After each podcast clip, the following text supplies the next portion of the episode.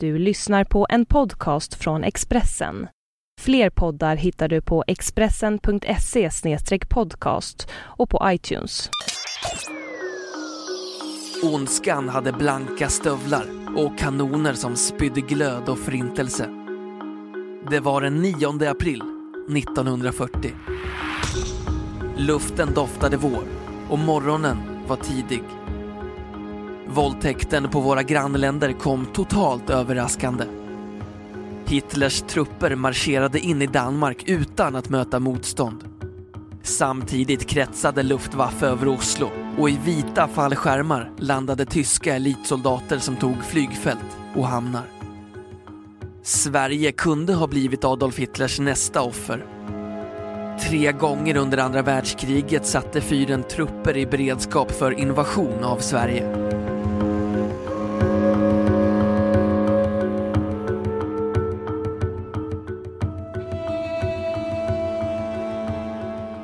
Den reslige mannen i för stor kostym tänder den ena cigaretten efter den andra. Han har inte sovit en blund. Morgonsolen bryter in genom fönstret i hans arbetsrum och han hör vårens första fåglar kvittra. Han är ensam och han är mycket nervös. Om några timmar ska Sveriges öde avgöras och ansvaret för om katastrofen kan undvikas vilar på hans axlar. Han heter Christian Günther, 54 år, utrikesminister.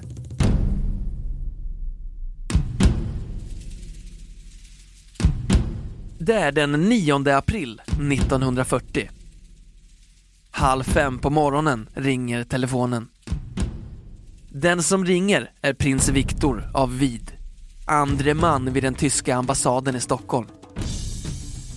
Jag har ett brådskande ärende och vill träffa utrikesministern omedelbart, säger han. En halvtimme senare kör en svart ambassadbil upp framför Günthers villa. Prinsen är blek och nervös. Han bekräftar vad Christian Günther har anat i flera timmar. Nazityskland har just inlett angreppen på våra grannländer, Danmark och Norge. Sverige kommer inte att anfallas, säger prinsen. Klockan 07.00 återkommer han. Hitler har fyra krav på Sverige. Strikt neutralitet. Sverige får inte mobilisera. Svenska örlogsfartyg får inte gå ut mer än tre mil från kusten. De måste hålla sig undan de tyska operationerna. Sverige får inte hindra tysk teletrafik vid svenska ledningar. Malmleveranserna ska fortsätta. Gruvorna ska skyddas mot brittiska sabotageförsök. Invasionen av Danmark och Norge kom inte som en nyhet för Günther. Den svenska militära underrättelsetjänsten hade skickat honom säkra rapporter under natten. Tyska flottstyrkor syntes i bälten på väg norrut. Efter följde 100 000 ton transportfartyg. Trupper var på rask marsch genom Slesvig på väg mot Danmark. Nu är det allvar. Nekar vi till tyskarnas krav kan Sverige bli nästa offer i fyrens ambition att göra hela Europa till det tusenåriga riket.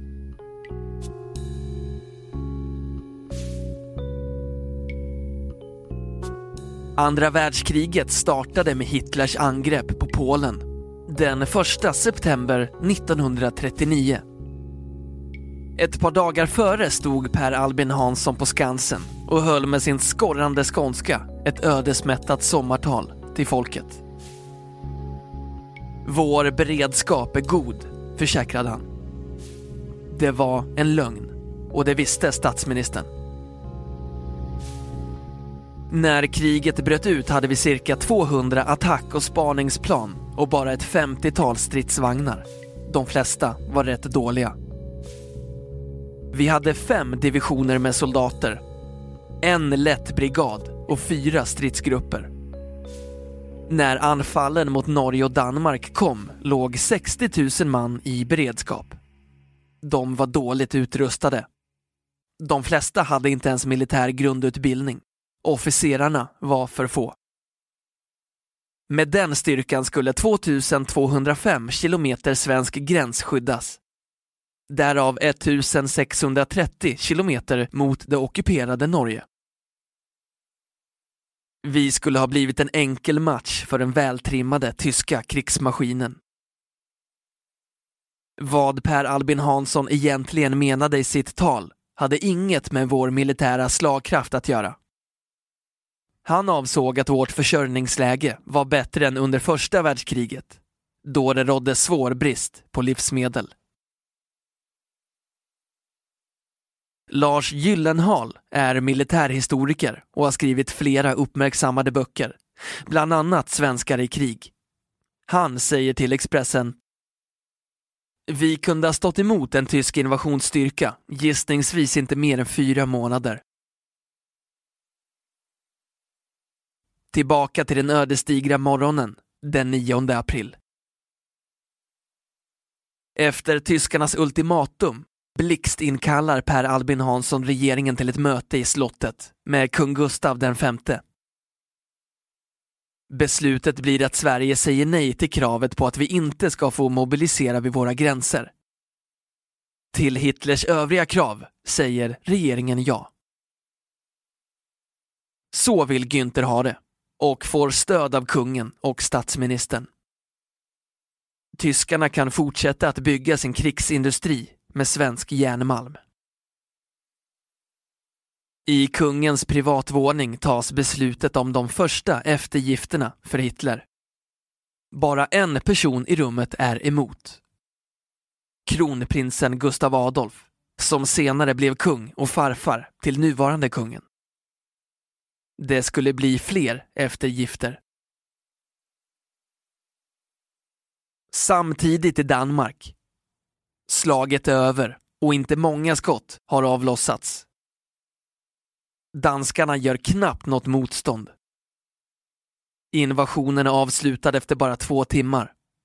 Klockan 04.00 på morgonen ringer Tysklands Köpenhamns ambassadör till Danmarks utrikesminister och kräver ett möte. 20 minuter senare säger ambassadören Cecil von Rentefink att tyska trupper är på väg för att skydda danskarna mot ett engelskt angrepp. Han hotar med att Köpenhamn ska förvandlas till en grushög av tyska bombplan om Danmark gör motstånd. Angreppet inleds i mörker. Strax före samtalet till danske utrikesministern går tre män i civila vita överrockar fram till de tre danska gränspoliserna som vaktar övergången vid Padborg. Tyskarna frågar efter järnvägsstationen. Innan danskarna hunnit svara är de döda. Skjutna med ljuddämpade tyska vapen. Tyskarnas uppdrag är att förhindra att danskarna spränger järnvägsviadukten. De tre mördarna är de första som passerar gränsen i Operation Weser-Ybung. Därefter kommer två infanteridivisioner med transportvagnar som dras av 9000 hästar. I Gedser går en bataljon i land och tågar norrut. Fallskärmssoldater har säkrat Storströmsbron och fästningen Masnedö. Samtidigt landstiger tyska trupper i Nyborg och en infanteridivision kommer till Korör för att säkra förbindelsen mellan Fyn och Själland. Klockan 04.20 landsätter Hansestadt Danzig en bataljon i Köpenhamn. Köpenhamnarna väcks av dånet från bombplan som cirkulerar över deras huvuden. Kung Kristian den tionde och statsminister Torvald Stauning samlar sina närmaste medarbetare och klockan 06.00 får de danska förbanden order att eldgivning mot tyskarna ska upphöra. Den danska regeringen kapitulerar villkorslöst.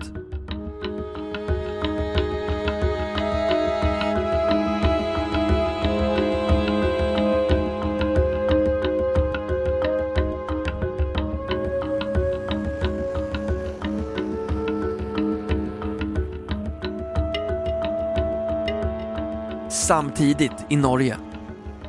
Tyskarnas tunga fartyg i krigsskeppsgrupp 5 kommer genom Oslofjorden med släckta lampor för att ta den norska huvudstaden med överraskning.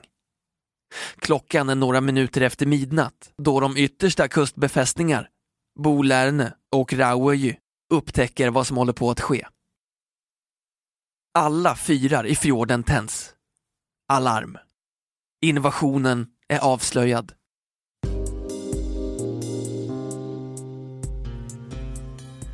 Konteramiral Oskar Kummets försöker bryta igenom den smala fjordpassagen med styrkans flaggskepp, kryssaren Blücher.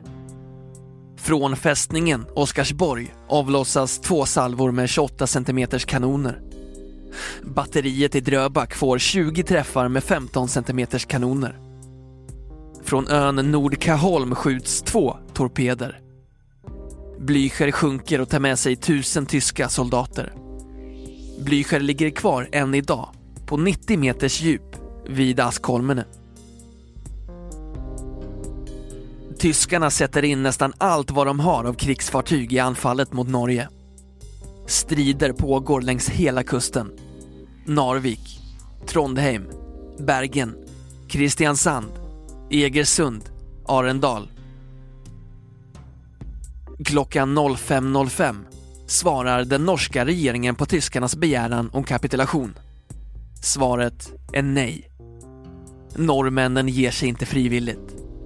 Norge är i krig efter att ha levt i fred i 126 år. Järnmalmen från gruvorna i Gällivare och Kiruna är orsaken till grannländernas olycka. Sverige exporterar malmen till Hitlertyskland. I Krupp-koncernens smedjor blir den till vapen. Vi står för mer än hälften av järnet som tyskarna behöver. 10 miljoner ton per år. Sverige är den enda stora leverantören. Tyskarna betalar oss med bland annat kol som vi behöver för att värma våra hus under de kalla krigsåren. Det militära målet med Operation Weser Übung, tyskarnas kodnamn på invasionen av Norge och Danmark, är att säkra järnmalmstransporterna från Kiruna via Narvik. Hitler tar Norge för att förhindra att Storbritannien tar kontrollen över norska hamnar. Lars Gyllenhaal förklarar så här. Hitlers pakt med Stalin 1939 ledde till en kapplöpning om de svenska malmgruvorna. Stalin lyckades bara delvis ta Finland i vinterkriget 1939 till 1940. Men kriget gjorde att britterna fick en ursäkt att etablera sig militärt på Nordkalotten. Ur Hitlers synvinkel fick detta inte ske. Det skulle ha inneburit att svenska malmleveranser till Tyskland hade äventyrats. Därtill hade Hitlers marinofficerare länge önskat att få tillgång till den strategiska norska kusten för att kunna skydda sina ubåtar i de djupa fjordarna. Invasionen av Danmark har också med järnmalmen att göra. Hade engelsmannen tagit Danmark skulle fartygen med malm aldrig ha nått fram till vapenfabrikerna i Rurområdet. Lars Gyllenhaal säger hade Hitler och hans ledande militärer lämnat Danmark i fred kunde de allierade lätt ha utnyttjat det här genom att skära av tyskarna i Norge från Danmark. Det fanns militär logik i det agerandet. Danmark och Norge hade förklarat sina länder som neutrala, som Sverige också gjorde när kriget bröt ut. Det brydde sig Hitler inte ett dugg om. Operation Weser Übung var krigshistoriens första exempel på ett anfall där soldater samtidigt gick till attack via land, vatten och luft.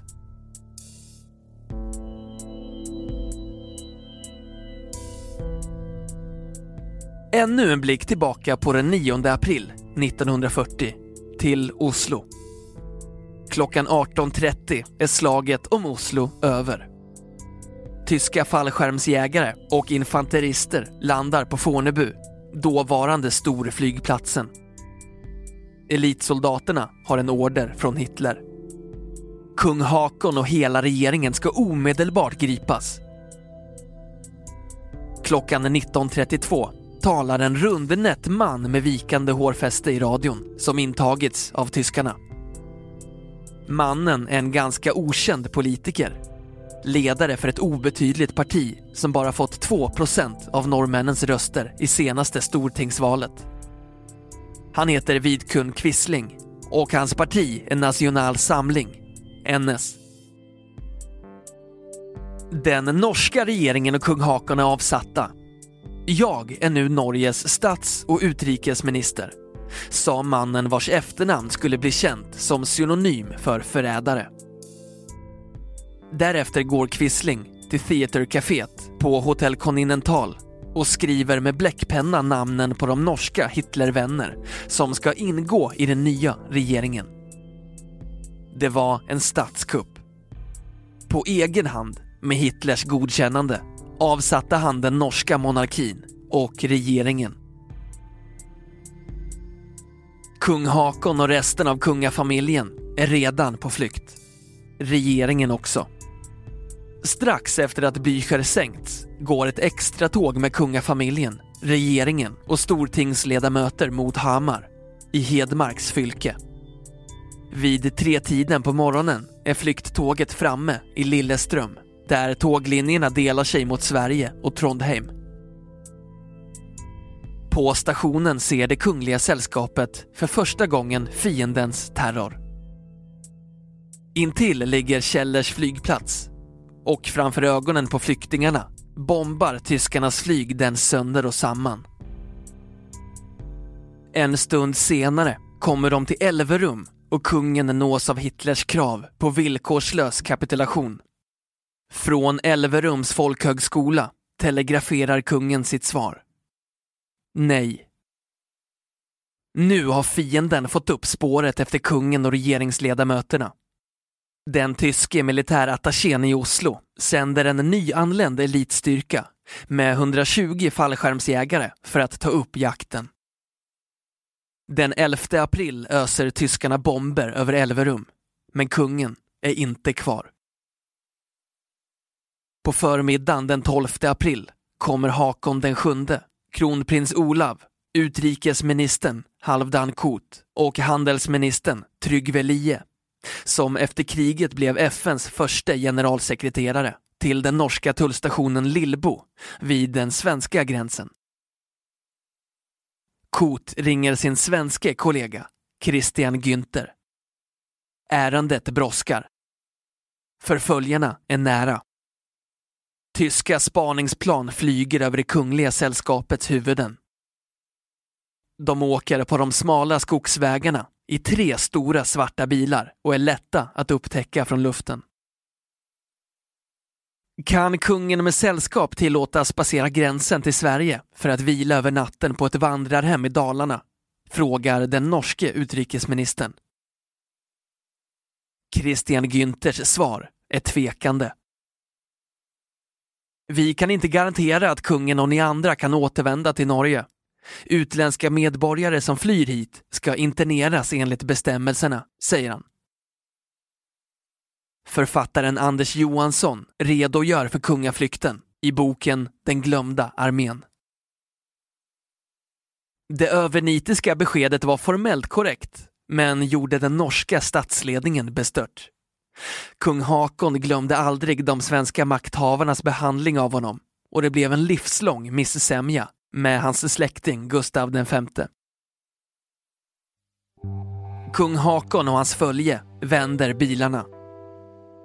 De hade inte hunnit långt förrän de hör dånet från tyska jakt och bombplan på väg mot tullstationen i Lillbo. Vi måste söka skydd i Sverige tills faran är över, säger Trygve Lie. Bilarna med registreringsnummer A1, A2 och A3 kommer till den öppna tullbommen i Flötingen, två kilometer in på svenskt territorium. Där stoppas de av en ensam svensk soldat med geväret i handen. Ur den främsta bilen kliver en lång man i grå militärkappa med generalsuniform under. Kung Hakon av Norge presenterar han sig. I strid med bestämmelserna får kungen och hans sällskap stanna De står i säkerhet på svensk mark i skogsgläntan tills tyskarnas plan försvunnit. Därpå åker de över gränsen igen. Den 7 maj smugglas kungen och regeringen till London på ett brittiskt fartyg. Därifrån håller Hakon den sjunde eldande radiotal via BBC till norrmännen och manar dem till kamp mot ockupationsmakten. Kronprinsessan Märta, med barn, den nuvarande norske kungen Harald och hans två systrar, är då redan i säkerhet på Högfjällshotellet i Sälen. Efter 62 dygn av hårt motstånd ger Norge upp mot den tyska övermakten. Sverige är omringat av ondskan.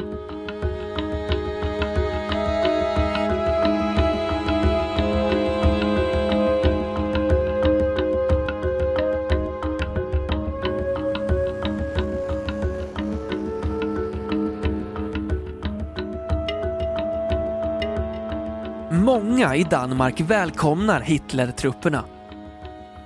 Hellre tysken än ryssen, resonerar de. I ljusningen måndagen den 9 april stegar bondkvinnor ut på landsvägen på Söderjylland och sätter vårrabattens första tulpaner i soldaternas gevärsmynningar medan bönder vinkar välkomnande från förstukvisten. Lars Gyllenhaal säger Invasionen mottogs inte med samma avoghet som i Norge. Att danskarna i gemen välkomnade tyskarna är dock för mycket sagt. Hitler anser att danskarna är riktiga arier och order utfärdas att det danska folket inte får kränkas. Från statsministerns kansli kommer en bestämmelse där danskarna förbjuds att spotta på tyska soldater. Till skillnad från i Norge tillåter Hitler att danskarna behåller självstyret. I Norge förbjöds alla politiska partier utom Quislings, pronazistiska NS.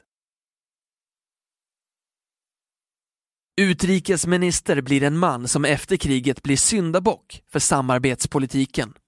Erik Scavenius hette han. Då han tillträder säger han i sitt tal Genom de stora segrar som slagit världen med förvåning och beundran har en ny epok inletts i Europa och den kommer att medföra en politisk och ekonomisk nyordning under Tysklands ledning. Det kommer att bli Danmarks uppgift att finna sin plats i ett nödvändigt och ömsesidigt aktivt samarbete med Stortyskland. Utrikesministern lägger sig platt för Hitler och signalerar till och med tydligt att Danmark är redo att bli ett lydrike i nazisternas nya värld. Danskarna anpassar sig snabbt till ockupationen. Landet exporterar kött och andra matvaror till Tyskland. Tusentals danskar tar värvning i naziarmén. Tiotusentals tar jobb i tyska fabriker och pendlar till Danmark. Så blir läget under de första åren av ockupationen och Hitler stod på topp och hans arméer rullade genom Europa i ett segertåg. När Stortysklands krigslycka vände, då ändrade sig också danskarna. Mer om det om en stund.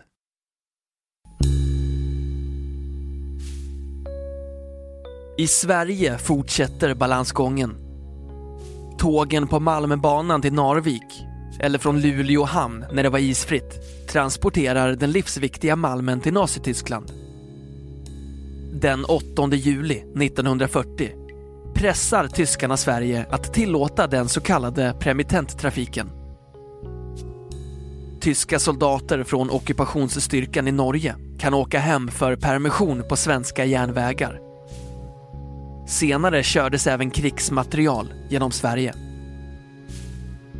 Trafiken pågick i tre år och totalt åkte 2,1 miljoner tyska soldater på svenska tåg och över 100 000 vagnlaster med bland annat vapen rullade på samma järnvägsskenor.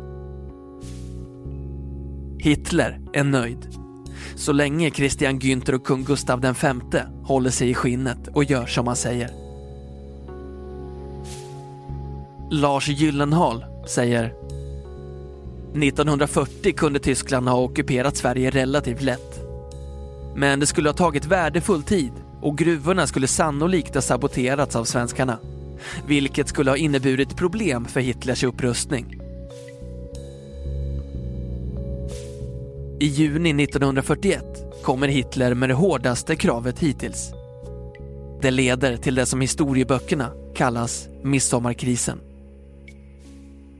Nazityskland förklarade krig mot Sovjetunionen den 22 juni 1941 och därmed bröt Hitler vänskapspakten med Stalin. Tyskarna kräver nu tillstånd att transportera division Engelbrekt bestående av 14 712 soldater från Norge genom det neutrala Sverige till Finland.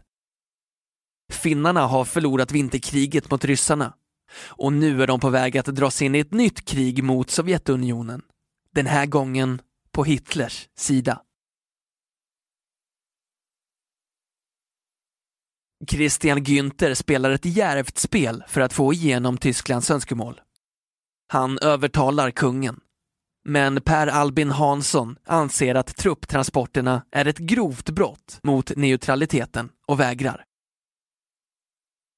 Till sist tvingas statsministern att ge sig. Ingen vet idag varför. Men en trolig orsak är att den populäre Gustav V hotar att abdikera om inte han och Günther får sin vilja igenom.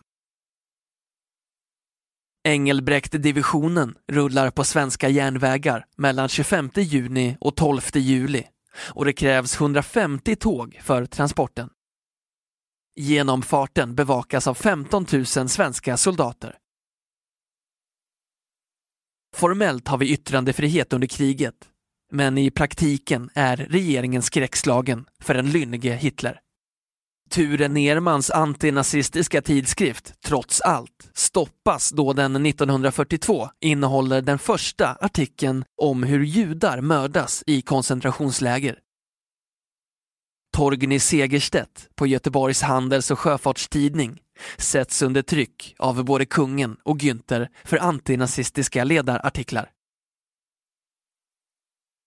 Även i neutrala Sverige är det kristider. Storbritannien och Tyskland utkämpar hårda strider till sjöss. Varor från utlandet är nästan omöjliga att få tag i. Dessutom ligger svenska män, varav en stor del är bönder, i beredskap vid våra gränser och vår egen produktion av livsmedel sjunker drastiskt. Efter ockupationen av Danmark och Norge ransoneras kaffe, te, mjöl, bröd, fläsk, ost, ägg och massor med andra varor. Staten fördelar ransoneringskuponger och det gäller även för krogbesök.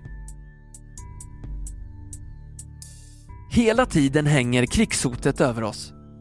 I hemlighet använder både kungen och regeringen den världsberömde svenska upptäcktsresanden Sven Hedin som hemlig agent.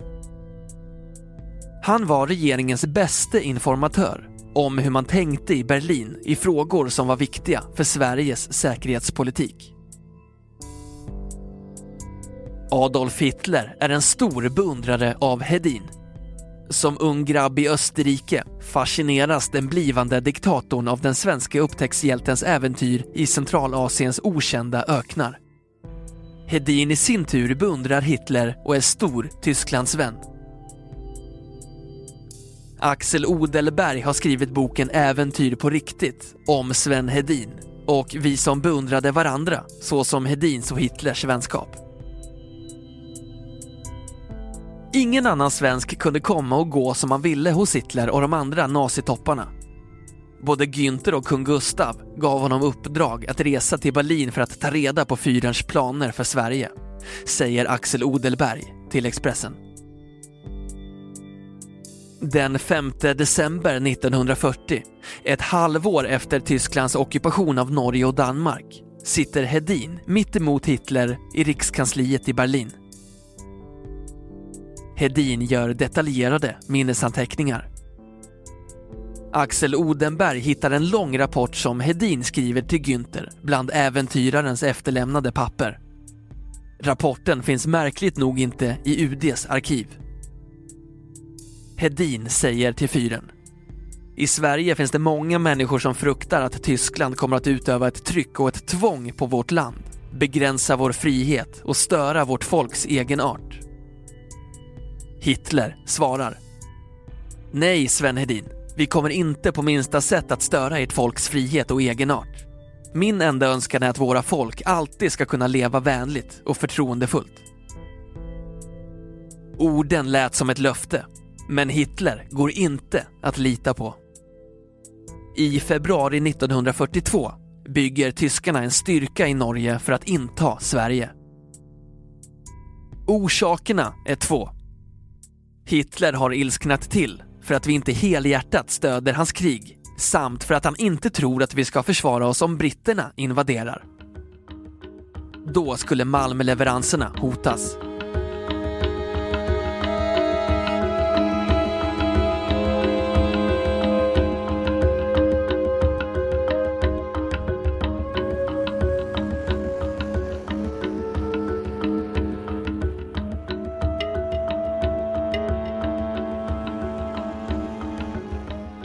Sverige mobiliserar 300 000 man i en jättelik militärövning i 30 graders kyla i Jämtland.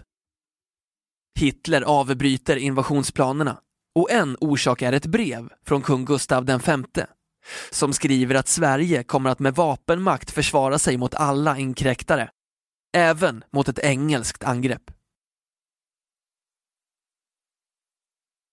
Ännu mer hotande var krisen för 70 år sedan i juli 1943. Hitler ger order till generallöjtnant Rudolf Bamler, stabschef i 21 armén i Norge, att hålla trupper redo för ett blixtkrig mot Sverige. Attacken ska sättas in mot Jämtland. Norra Sverige ska skiljas från södra delen. Stukaplan ska förstöra flygfältet på Frösön, där flygflottilj F4 är baserad. Samtidigt ska pansartrupper slå mot svenska styrkor i Östersund. Andra tyska förband går från Narvik mot Kiruna för att säkra gruvorna. Målet är att förinta försvaret i norr, där Bodens fästning är centralpunkten. Bomber ska regna över Stockholm, Malmö och Göteborg. Luftwaffe ska bomba järnvägsknutar som Falköping, Hallsberg, Nässjö och Avesta för att försvåra svenska trupptransporter. Historieforskaren Per-Anders Lundström hävdar att Hitler stoppar invasionsplanen klockan 02.00 på morgonen den 1 juli 1943. Bara två timmar innan den ska sättas i verket. Lars Gyllenhaal säger Orsaken till att Hitler ändrade sig var att tyskarna hade stora förluster på östfronten och inte klarade att binda stora styrkor i Sverige. Men varför ville Tyskland invadera Sverige? Lars Gyllenhaal säger Främst för att förhindra att vi angriper tyskarna i ryggen. Den tyska militärstaben fruktar att svenskarna bryter neutraliteten och anfaller om de allierade landstiger på norska kusten. I april 1944 hotas Sverige en sista gång. I Norge är V1 och V2 robotar riktade mot Stockholm och väntar på order för avskjutning. Robotarna med enorm sprängkraft är små förarlösa plan som skjuts från katapultramper. Hitler ändrar sig igen. Tyska trupper behövs bättre i Frankrike Landstigningen i Normandie den 6 juni blir början till det tyska sammanbrottet. I Norge fortsätter frihetskampen. Alla politiska partier, utom Quislings NS, förbjuds. Domstolarna tvingas lägga ner sin verksamhet. Terboven förbjuder till och med norrmännen att ha röda toppluvor som blivit en tyst protest mot ockupationsmakten. En av hjältarna är Max Manus. Han är med vid flera sabotage av tyska fartyg i Oslo hamn. Ett av hjältedåden är när han spränger ett arkiv som kunde ha orsakat att tiotusentals norrmän blivit tvångsrekryterade till tysk krigstjänst. Andra hjältar utför en av andra världskrigets mest avgörande aktioner i Telemark. De landsätts med fallskärm av brittiska plan och lyckas spränga den hemliga fabriken Rjukan i fjällvärlden där tyskarna producerar tungt vatten för att bygga atombomber. Aktionen leder till att USA vinner kapplöpningen om att tillverka förintelsevapnet som amerikanarna senare släpper mot Japan. I Danmark satte tyskarna mer och mer press på befolkningen. Danska försvarsmakten avväpnades. Polisen upplöstes. Dödsstraff och censur infördes. Ändå dröjde det tills krigslyckan hade vänt för Hitler innan motståndet tog fart. En av motståndsgrupperna, Holger Danske, genomförde över 200 sabotageaktioner och avrättade 200 misstänkta informatörer. En av dem som dödades var svenskan Jane Horney som anklagades för att vara tysk spion. Den 8 maj 1945 kapitulerar Tyskland på alla fronter. Josef Terboven spränger sig samma kväll till döds i en bunker vid norska hovets villa i Skaugum, där nu kronprins Hakon och blivande drottningen Mette-Marit bor. Kung Hakon den sjunde återvände till ett fritt Norge den 7 juni och hyllades som en hjälte. Per Albin Hansson blev känd som landsfader och byggare av folkhemmet. Han klarade sig undan allt för hård kritik för de svenska eftergifterna. Christian Günther blev syndabock för Sveriges kryperi mot Nazityskland. Han utnämndes till ambassadör i Köpenhamn efter kriget, men Danmarks kung vägrade att ta emot honom. Det här var en inläst version av reportageserien Dagar som skakade Sverige, del 2, när Hitler tog Skandinavien, av Knut-Göran Kjellberg.